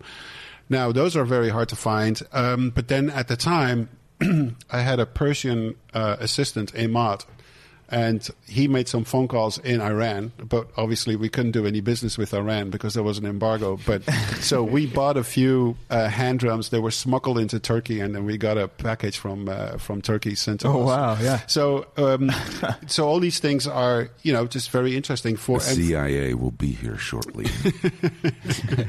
but uh, um, yeah, and so for for Mad Max, it was a lot of uh, two pans and and surdos and and um, so yeah, I mean, I went shopping, you know, in uh, Brazil, Argentina, uh, found a bunch in um, in Mexico, also in in Europe. wow that's so cool. I, have you ever, just out of curiosity, do you know the percussionist Mike Fisher? name. Yeah, he's one of the great studio players of LA, and he is legendary for his truck full of instruments. And he and Right. you know Emil um, have always been the two killer uh, percussionists who, on every tour they ever took, they went. When you mentioned those instruments, Mike would say, "I'm going to Thailand to play with you know Larry Carlton for." Or Steely Dan, or whatever it was, and he'd come back with Stuff. stuff. keep some stuff So, next, Um, next picture. So when when you're recording these drums, you go to a, a, a recording stage, I imagine, with with drummers, and do you just have No, I them- do it myself. Oh, you do it yourself. Mm-hmm. Interesting. And was you just every hit it. every drum on Mad Max was that you? Mm-hmm. It was. Oh wow. So okay. I, I had this this idea from the way that that I, I think we first discussed this maybe for the movie that you brought in some players to do you know bang on different things and recorded each one of those, but that's all you. Yes. Wow. Now the only the only uh, percussion session that I did, uh, and that was for Hans at the time, Man of Steel. That's when we had actual uh, twelve amazing percussionist drummers. Yeah, like right. in, in one room, just like in the square, and I was in the middle conducting the drummers. Why is it important to record yourself playing it rather than just use like a sample? And is there can you control the the feel of the way that you're hitting the drums, or can you talk a this little is bit about th- this is interesting with uh, the the way that I work is that the benefit of using samples is uh, gigantic on multiple different levels. Um, so I I'm, might get a little technical at this point, but a lot of people that aren't film composing will understand what I'm what Yeah. I'm talking about. So, for instance, if you take like live strings versus uh, sampled strings, the um, the sample strings uh, are very detailed in uh, certain frequencies because they were you know recorded note by note and you and you program them note by note when you have a section of 68 guys playing together you have less control over that. You have less control over uh, how certain frequencies work. Um, and that's the downside. The upside is that samples it doesn't matter how good you program them they will never sound like 68 live players. You know there's a enthusiasm there's a, a certain messiness there's emotion there's uh, unexpected things that that happen with a, a live orchestra. So but how do you take benefit from both of them so one of the tricks that i use is that i do use my samples um, in the final mix where also the live strings are playing. And then you start analyzing, but what frequencies do I really need from the samples? Well, primarily low end. So you make sure that the low end is very well emphasized in your mix, but everything above uh, three to four thousand uh, uh, hertz, uh, three to four hundred hertz, you basically shelve out until you get to eight nine thousand hertz, uh, and then it comes back. Which is the up. low end, the eight to nine thousand. Low end No, and no, then the no, high end. Yeah, so you use the low end and, and, and, and the high end. So where is the, the, the live strings really predominant? It's it, technically in the frequencies that we obviously hear, uh, from four five hundred to like eight thousand or something. You really feel like the live playing, the intonation, the emotion that's in there, and then the combination of these two with level differences and different sets of reverbs, um, you create a sound that has the benefits of the samples, but is unmistakably live because the orchestra is Perfect marriage Exactly. of, of synthetic That's super and orchestral. interesting. So, do you ever, when you complete something, you record these things, you you lay it out on your on your uh, program, and then do you go re-record the completed thing with uh, orchestra, or are there certain parts that you re-record if you write something with strings or? No, I mean, like first I, I do all the writing with the with the samples in the computer, and then you determine what you want to record with the with the orchestra. You go in, you record the orchestra, and then you come back, and then you start uh, processing uh, the files, and then you start to find that really uh, peculiar mix between like what is samples and what is uh, what is live, and that takes you know quite some time. I mean, usually on a movie, if I can, uh, I spend you know three to four weeks on that, just doing that. Just in po- the So the dir- post editing. The directors here, the your demos, if they're really demos, the suites are pretty much all synthetic mock-ups of where the cue would be, and Yeah. then once they're approved and it's all shaped to film, Yes. you then record. Yes, but you know there there have been uh, uh, scenarios not with the orchestra. Well, actually, yes, with the orchestra where I would have, um, let's say, an orchestral uh, session before I even start writing the music because I need certain tones that I just don't have. In your s- library or- yeah, to create your own like uh, toolkit, if, Yeah. if you will, um, and uh, that's especially effective on um, uh, horror type uh, movies where you need these really eerie uh, qualities of the orchestra. And when you're working on a cue, it doesn't necessarily need to be written exactly like that. So that's where the where the toolkit stuff comes in really really handy, and you can uh, you can way better than show the director what you're actually after instead of like program it with samples because it's tougher to to do that. That's really interesting. Everyone has their own style, so it's always interesting to hear how you sit down with your paintbrush and you, if I'm using your canvas analogy. Uh, I mean, I would say like you know where we've uh, landed now in in uh, 2018, maybe one or two composers out there are potentially exempted from from this, but I think anybody else, it doesn't matter whether you're paper pencil guy, whether you write on a piano, or whether you write on whatever instrument, but in order to get your score approved by the director and the, and the studio, you need to have some sort of mock-up, what what they call. well, and they what the know score is, they know the be. technology that they can make changes. So if you're not doing it that way, and they It's want tougher. changes, it might make your life. It's actually really important what you just said because so many young composers don't understand it, it's the varsity level of getting this done. They think if I, hey, I mean, you must get this too. I always get these these emails that say, "I've written something that sounds like movie music," and I, I don't even know what that means anymore. And that doesn't in any way translate to building a skyscraper for a major motion picture, which is what creating one of these scores really. Yeah, you can write a kind of cool thing on your brand new synth, okay, and or you know And Pro what? Tools, and then what? Right? It's such a distance, and a lot of them don't understand it. But I think I think you're leading the way also in a whole new level of an approach to this that's sonic as well as musical. I mean, that's so obvious. And I don't know if that was ever as present. You dropped a microphone on a room full of players, you know, Alfred Newman on the Fox stage, and you recorded as robustly as you could, and that went into the movie. This is a whole new universe. Yeah, but that that is also um, a different craft and a, and a very old craft and uh, very and- old craft, uh, too. yeah, and you know, I, I hope that that craft is not gonna gonna disappear because, it, like with all professions, it it's you know you see it for instance in Holland with um, a completely different example bakeries.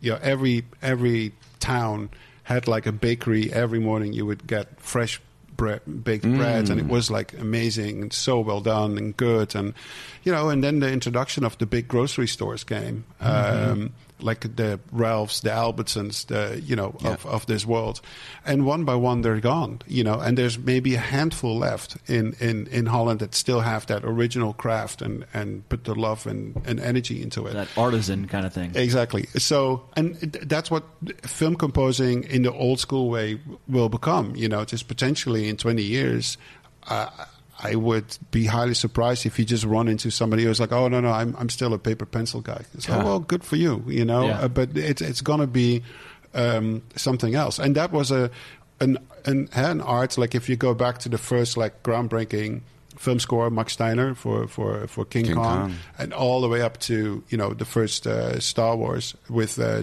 John Williams. You know that's a time period where composers in that world really perfected. Um, you know how it how it can be done with, with all the greatness with it, and and you know John Williams is still carrying the you know the torch for that as being the most talented, The king. most mo- yeah exactly. When when we interviewed you for Score, another part of our interview, um, this was what 2015, I think it was. Yeah, 15 um, is when you started studio time. We noticed that a lot of the the around the world there were fans, both composers, aspiring composers, and just fans that were desperate for content from composers like yourself. Um, And for those who don't know, Studio Time is the series that, that Tom does. Uh, you've done two seasons so far that are real. It breaks down certain things that you've constructed on different films and different your approach to different things, which is really a, a really useful tool. and I would it's think. it's super interactive too because you you put out little challenges and people send stuff into you. I mean, you you obviously have a busy schedule. What inspired this, and and why do you continue to do it? What what does it what does it give you? Um, well, e- education is a really big thing for me, and um, comes from my family too. My mom was a, a, a violin teacher and also a teacher in in uh, general music uh, theory, and then at night she would teach extra classes for kids that you know came from less fortunate families, and she wouldn't charge any money for that. And um, so that's how I grew up. So that was already like a thing. And then when I was um, uh, 29, 30, 31, something like that. Um, one of the bigger music universities in Holland approached me to set up uh, a four-year program, more or less modeled on what Berklee was in, in, in Boston. There was no such a thing in, in Holland, so I helped them do that, and I was uh, um, attached to that university for almost like ten years or so.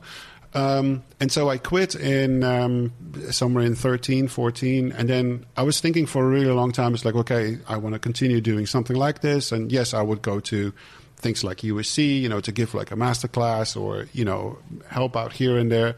And that's when the idea got born is like to do proper tutorials uh, online. Uh, so they not only uh, show the way that I work into absolutely into detail, uh, but also how you uh, build up your computer setup. How do you set up uh, your sessions in Cubase? How do you do this? How do you do that? It's really like um, um, I'm trying to make it like a manual for new inspiring uh, composers to see what certain solutions are. Um, what I say many times in the in in the series is like I'm not like some master film composer, whatever. You know, that's John Williams or Hans Zimmer. For me, it's just I want to show what I do, and then when you show what I do, then you could say the guy is an idiot. You should do it like this, or you should do it like that. That's fine. And other people find it's like, wow, I never knew you could do it like that. Yeah. Um, how to approach like certain things. So for me, it's really great. It's also super rewarding. Like the, uh, generally, the, the comments back are fantastic, and it's really picking up. st- Yeah. I mean, some of these episodes have been watched like half a million times. Yeah, I was which going to is say, are you surprised by that? We were certainly surprised by the worldwide reaction of, of putting this movie together, but i you, you're getting millions right. of It, hits it's part of that same thread, I think, of a lot of people that are, are tuning into some aspect of that that you know super creative film compo- and now all these digital tools and analog tools, as we can see. Yeah, I behind mean the, the the subjects just vary com- completely from okay, how do you write for strings, and just like that's like a fifty minute episode. And hmm. So it it starts from scratch, and then just build you build a whole piece ar- around strings. Then the next episode, for instance, would be let me take you uh, down uh, memory lane and and show you all the classic samplers that have been released over the last uh, forty years, and then I have them all here. So we switch them all on, and we sample a sample, and this is what it sounds in the Mirage, and this is what it sounds in the S50, and now we sample it in the Akai S1000, and now in the Akai S3200 XL, and people actually hear all the all the differences in uh, in in in the sounds. And then another episode, I compare hardware samples with software samplers with with uh, in in in the in the computer, and they can A B it. Most of them actually play it on good speaker systems or on good headsets, and they can really. And you these know- aren't these aren't low quality productions. These look amazing. They sound amazing. Uh, you, you guys put a lot of time into it. It's expensive to make, um, but it's a it's a labor of love, and it's also I strongly believe uh, giving stuff back to the community. You know, the same community that has given me so much. You know, uh, I have a wonderful career. I have people that. Uh, buy my soundtrack CDs uh, that send me lovely emails or notes, and so I've I, I'm from that um, um, generation, I guess that, that you know I feel important to do something back for these people, and that's why these these and we do these studio time series without sponsors, without uh, without um, commercials, without uh, anything. So it's it's just uh, Really it's just cool. Do you ever have a concern that you are educating your competition? that, that As it should. someday, As any, it should. any of those people watching I are to come that, back yeah. and say, I took this job away from the guy that taught me how to write for strings. as it should. Oh, that's lovely. It's very generous. Because um, um, it, but it's the same. uh, Compare it with uh, with uh, with science and anything out there. You know, just like language is out there, math is out there. Anybody can take those things and just build something amazing out of it that nobody knew ever existed. Um, so with music, especially on film composing, there's like little or nothing out there about that. And I remember, for instance, I was a massive fan of uh, Andy Summers, who was the, the guitar player of the Police. Yeah.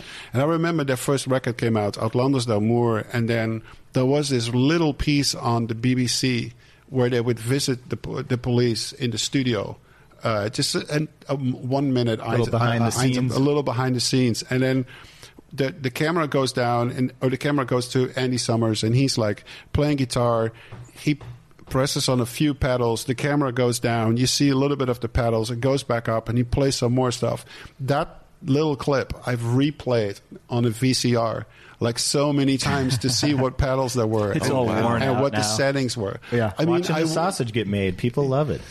Exactly. Well, so it it it's They were it's nice- delay pedals because I mean that was a big part of Andy's sound was kind of. Well, he had an ex- he had an exciter, and then he had a Yeah. chorus, and then and a, and a delay. but um, the, the the back to studio time is like the the thing is like when it comes to education and when it comes to sharing uh, knowledge and even showing everything in detail how you did it, it's like you can show whatever you did, but whatever goes on in my head to come to that conclusion to do that um, that is something you can't really educate and that's Sure. what, what we can't really do. So yes i show in detail how i did mad max and everybody can copy it. I show it in detail how i did it. But my brain is somewhere else um, doing Sure. something else He's not going to reveal ex- that part of the secret. you can't that's the whole thing Well, it's like, you could study a Beethoven score, a manuscript. You- you can- It's not necessarily You can axiomatic that Picasso. The, right. That the next thing you're going to do well, is um, make- compose like go on uh, YouTube if you haven't watched Studio Time. Oh, uh, fantastic. Tom said they're working on season three and four now, but get caught up on one and two. It's really cool. And uh, Yep. And I have a question too about uh, just approaching those things with fresh ears that I, I'll ask you in just a minute. Cool. So yeah, we'll get to that in in a second. But first, it's time to play the game that's sweeping social media. I think we have to say it. Ready? I'll let you go solo this time. Ladies and gentlemen, are you ready to play Name That Score?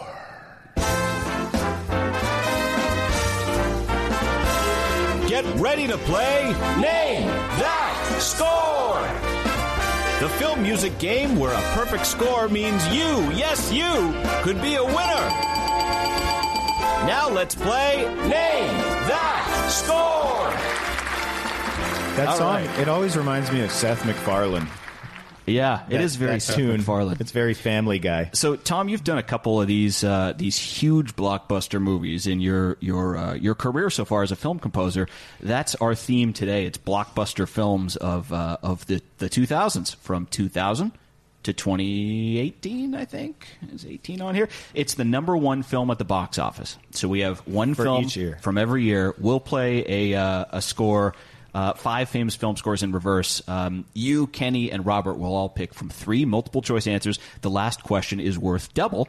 And if anyone gets all five right, we give away a prize on our Twitter account at Score the Podcast, just mentioned. Hashtag name that score to enter. And I will say, on the way over here, Matt didn't tell me what the topic was, but he guaranteed that we are not giving away a prize this week. So it might be a hard tough. week. well, I this- didn't. I didn't guarantee, but I said I don't know. You're. You're. That's a little then fast there, Kenny. I'm glad- definitely makes me very certain about my strategy Well, once again, which is you guys go first, and then I'll have my answer after I hear what you if guys you guess. if you would have given us the topic ahead of time, we could have cheated because there's only 18 possibilities. I know, I know. You could, and you've look. You've probably seen most of these, so uh, some of the clips may be a little. Certainly tricky. hope so. All right, so question one, we'll give you the options first. Um, is this from the clip we're about to play? And remember, these are in reverse.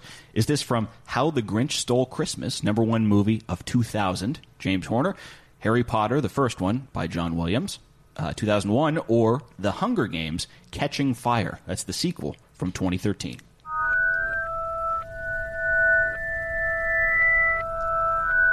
All right, Tom. I we think need- Tom might have we this, need you but to hold, identify. hold your answer for a second, What, Tom. what instrument was that, Tom? Can you identify? Kenny, Robert. it's not. It sounds like a reverse celeste I'm going to go with. Robert points at Tom. I, I'm going to go with whatever Tom says. I'm, it's the reverse Celeste What, movie. Uh, R- Robert, what do you think? How I'm the thinking- Grinch Stole Christmas, Harry Potter, or The Hunger Games? I'm going to say it's a Harry Potter cue. I'm Roberts going is- Harry Potter. Also, that's what I was going to say. Tom, yeah Harry Potter. There it oh is. man, it's really hard to identify the notes backwards. That's interesting, right? The texture of that completely flips. It's hard. It hard just to- sounded like one solid noise, kind of. yeah. Super. All right, so points for everybody. Thank you so much. Thanks, Everybody's Tom. one for one. We're moving on to uh, question number two animated movies. Uh, there's only three animated movies in the last uh, 18 years that have been number one at the box office. Those are Finding Nemo, Shrek 2, and Toy Story 3. And Let me can you give it us one more time with the composers. Composers are going to be Finding Nemo's Thomas, Newman, Shrek 2 Harry Gregson Williams, and Randy. and Toy Story 3 Randy Newman.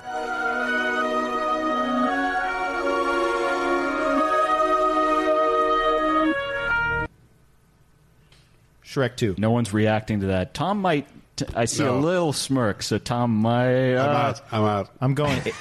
well, did you did you hear any of this when you were working with Harry? oh, or- jeez, look at this. In reverse, no. we always bring up John Powell because John Powell f- eh, totally turned the tables on Kenny and Robert on this, and I he th- gave a wrong answer first. I think they I both have to bid, go. and then he changed it. I think I have to go with Kenny as well, Shrek 2, because on either side of it, both Newmans, first cousins, um, have something that in reverse and forward I always Right. in mm. and Harry, as brilliant as he is, that is Shrek 2. What what an explanation. All right, Robert saying Shrek two. Kenny, that's what you're saying too. Yeah. Tom, No clue. give you got a one in three chance.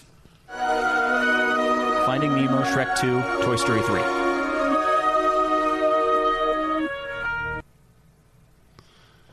I'm just going to say something. Finding Nemo. Finding Nemo. We have a winner and a loser. Our two hosts got it right. It's it's from uh, it's from Shrek Two,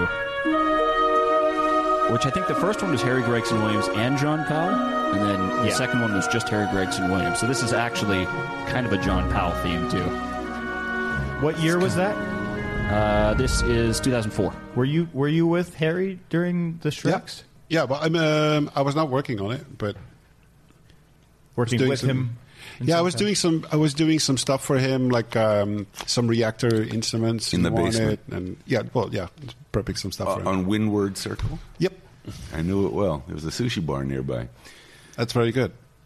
That was very good. Was very- It wasn't Finding Nemo. it. It was it was finding eel and yellowtail. Well, Actually, I, Nemo, I gotta that'd be a- back out to get to my. I think Finding Nemo is a good name for a sushi bar. Let's go. The kids would hate it. yeah, that, I don't know if the kids would go for that. Uh, all the millennials would skip that sushi. Uh, all right, question three is superheroes. This has kind of been the age of the superheroes in the last uh, uh, 10 years or so. Um, the first one is actually from 2002 Spider Man uh, by Danny Elfman. The Dark Knight, 2008, Hans Zimmer. A little bit of Junkie XL maybe in there too. And uh, The Avengers, 2012, uh, Alan Silvestri.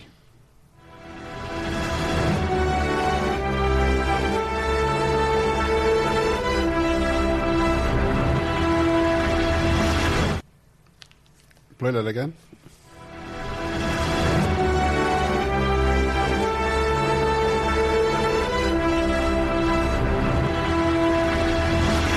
Kenny thinks he knows Go this. ahead, Robert. I I actually was th- thinking that you look who look so confused about what this is. Would, would This is competitive because you guys are perfect so far. So Uh, even in reverse, that sounds like a Hans Zimmer chord progression. and Kenny feels the same.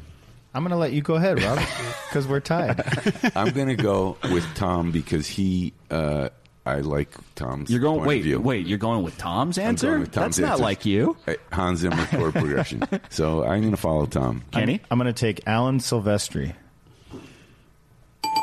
Kenny. We live and die together. Thank you. Thank you. Okay. So It, you know it what? still sounds like a Hans Zimmer chord progression. Yes. it does. It's very yeah. Well, So uh, Kenny's perfect so far, which means he goes first from now on. Now he's the Definitely. front runner. So uh, we're go- moving on to question four. A couple of these are, are, are they're getting tougher. So uh, question four is sequels: Pirates Two, Dead Man's Chest, 2006, Hans Zimmer, Spider-Man Three, 2007, Christopher Young, or Harry Potter and the Deathly Hallows Part Two, Alexander Desplat.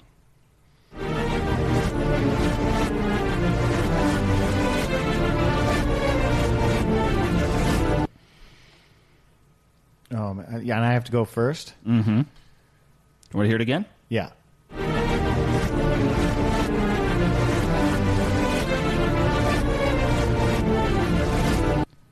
Sounds very Spider-Man to me. I'm gonna Spider-Man. go Spider-Man. Kenny's going Spider Man. Robert? Dead man's chest. Okay. You didn't even want to try to gauge. He- he just gauge sat Tom's back with a huge huh? grin after I think that. I think Robert feels he's on to something. Tom, Uh, uh, Dead Man's Chest.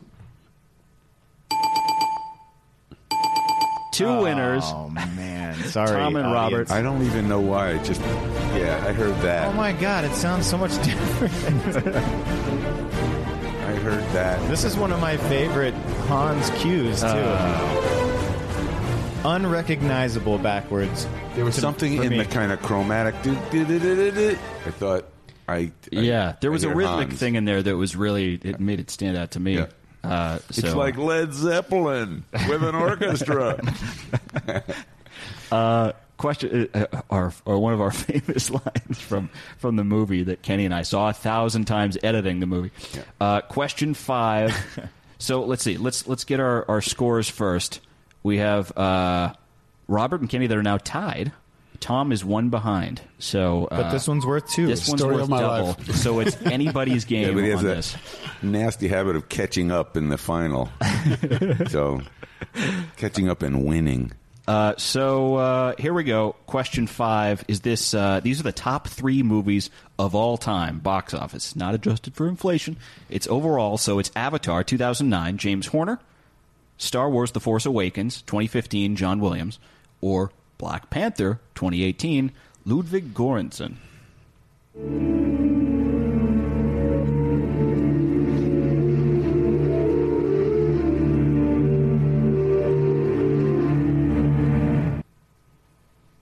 Not I'm no there, longer huh? in first. So what happens now? Well, I guess Robert. If we go by golf rules, Robert has to go first. He I'm won the go- last hole. I'm going to go way out on a limb eh, because it makes no sense, but say Black Panther because I worked on Avatar, and I'd be slightly embarrassed if because I didn't hear anything there that made sense, and I didn't Yeah. hear John Williams roaring Yeah. through that. So by default, I'm going with Ludwig. I think I recognize the uh, maybe even the cue. If it is Black Panther, it sounds like um, Killmonger's theme. If I'm not Oh. mistaken, the, Well- the beginning part. I hope you're right for I the do sake too. of. Uh, Pretty deep. All right, Tom? Tom? here's your chance. If you go away from us, you could get a two point. our options again: Avatar, Star Wars, The Force Awakens, or Black Panther. For a fact, it's Avatar. Whoa! Oh no! We have a winner. Does anyone want to change their answer? I don't. I but don't. We do have a winner. So who is it? Two winners. it's these two. I was going to change my answer to Avatar. You'll recognize it's a little bit longer clip forward. And I think the 808s kick in in just a second. Yeah, Yeah, that was too recognizable, so we had to we had to trim that out of the reversed version. All right, so that now look, we got a tie. It's Kenny and Robert here, and uh, tiebreaker is worth two points too. I just made up that rule. I thought it was three when I was losing. So okay, it's three points. Actually, yeah, well, it's anybody's game. We got a tiebreaker here. Okay, Uh, Question six. Now this this is where it gets this is where it gets really tough. Can I enlist Tom's ears for this one? Uh, no, Okay, thanks. Um, good to know. Tom can still steal the game here. So uh, I see. yeah. Uh, so question six. These are all Star Wars movies from the last Oh, fifteen years. brutal! So uh, this might just be pick an answer. Um, but uh, the three options are Star Wars Episode 3, Revenge of the Sith, 2005, John Williams, Rogue One, 2016, Michael Giacchino, or last year's Star Wars The Last Jedi, also John Williams.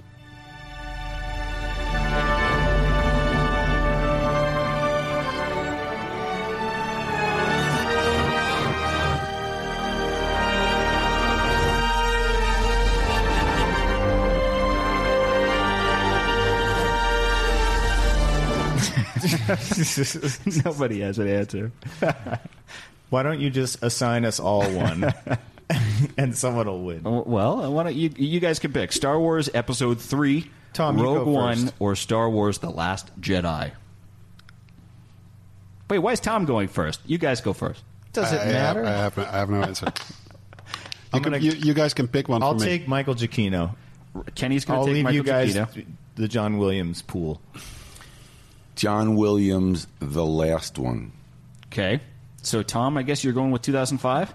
Sure. you just find it perfect. Can anyone recognize this four words? No. Oh, we're gonna get ripped by the listeners.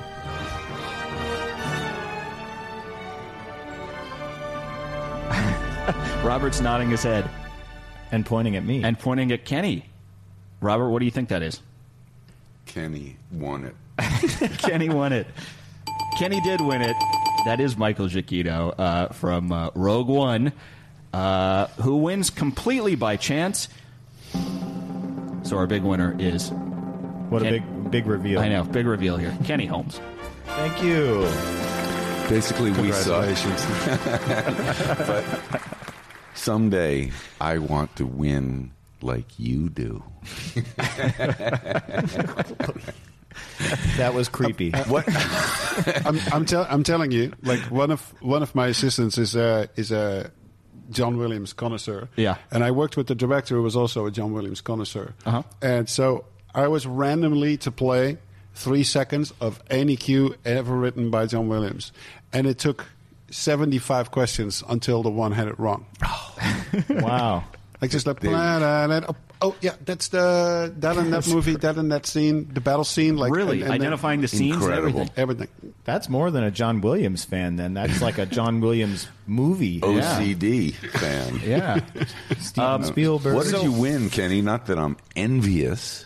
Well, no one ran the table, but as a measure of goodwill, maybe we'll give something away. You'll have to tune into our Twitter page to find out for sure. Nice. At Score the Podcast. Um, Tom, I have one last question I wanted to ask you. We threw around this a couple times, but um, in in Score Film Music Documentary, you mentioned the idea of goosebumps. And when you're making a score, you, you want your music to be able to kind of give you that feeling one of the, the, the big kind of challenges with that is you're watching a scene over and over and over and over and over. So there's a certain amount of are you going to lose that that kind of that feeling of knowing if something does give you goosebumps or not? How do you try to keep fresh ears and eyes even in, in trying to capture that special kind of thing? I usually go by um, first instinct, and usually first instinct is what what is right, and then after that, uh, you switch that part of your brain off, and then it becomes just pulling man hours just to finish it, like Yeah. almost like clinically, you know.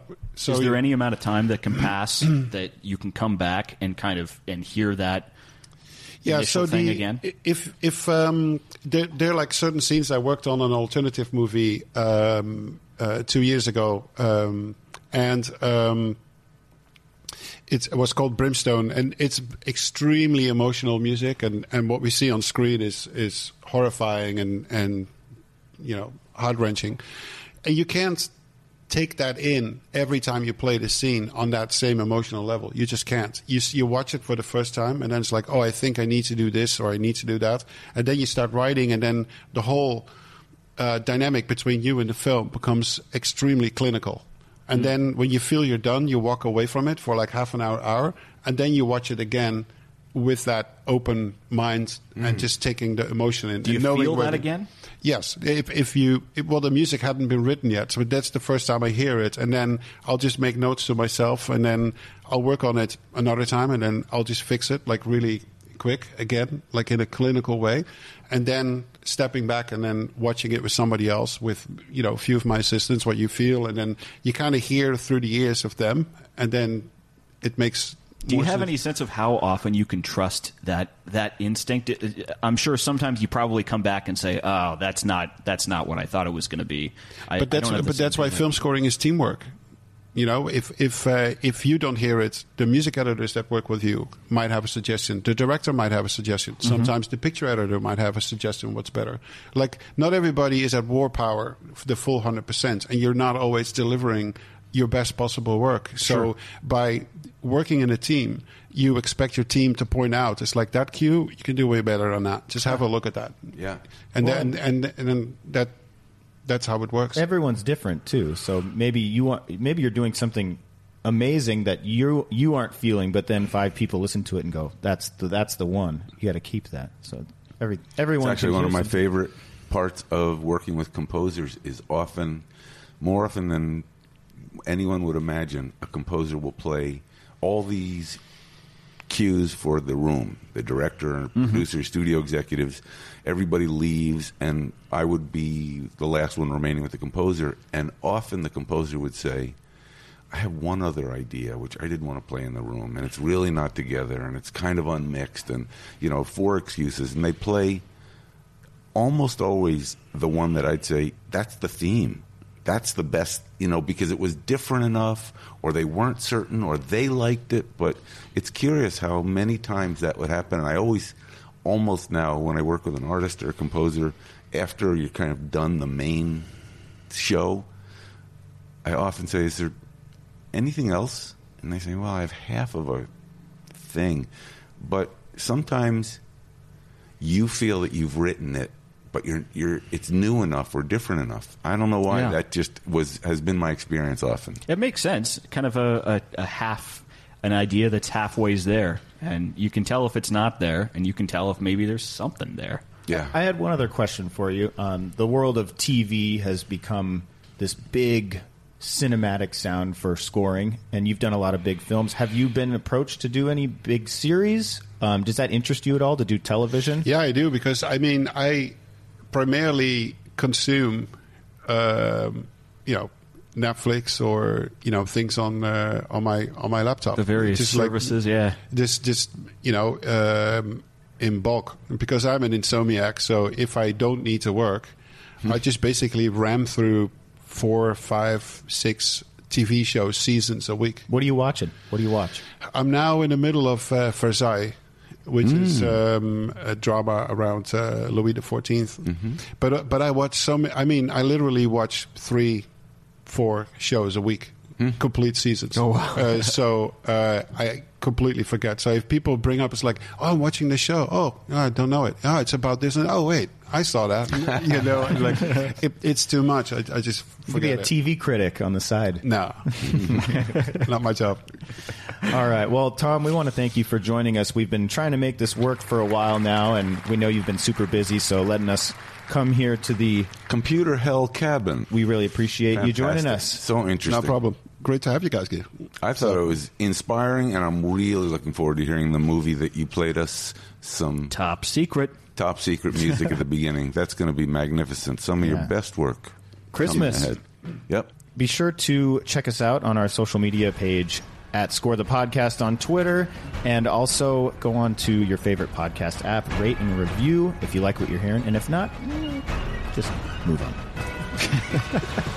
Or give us some stars just out of the Just cuz. kindness Yeah, of your heart. a heart. couple stars, maybe five. This is Robert Kraft.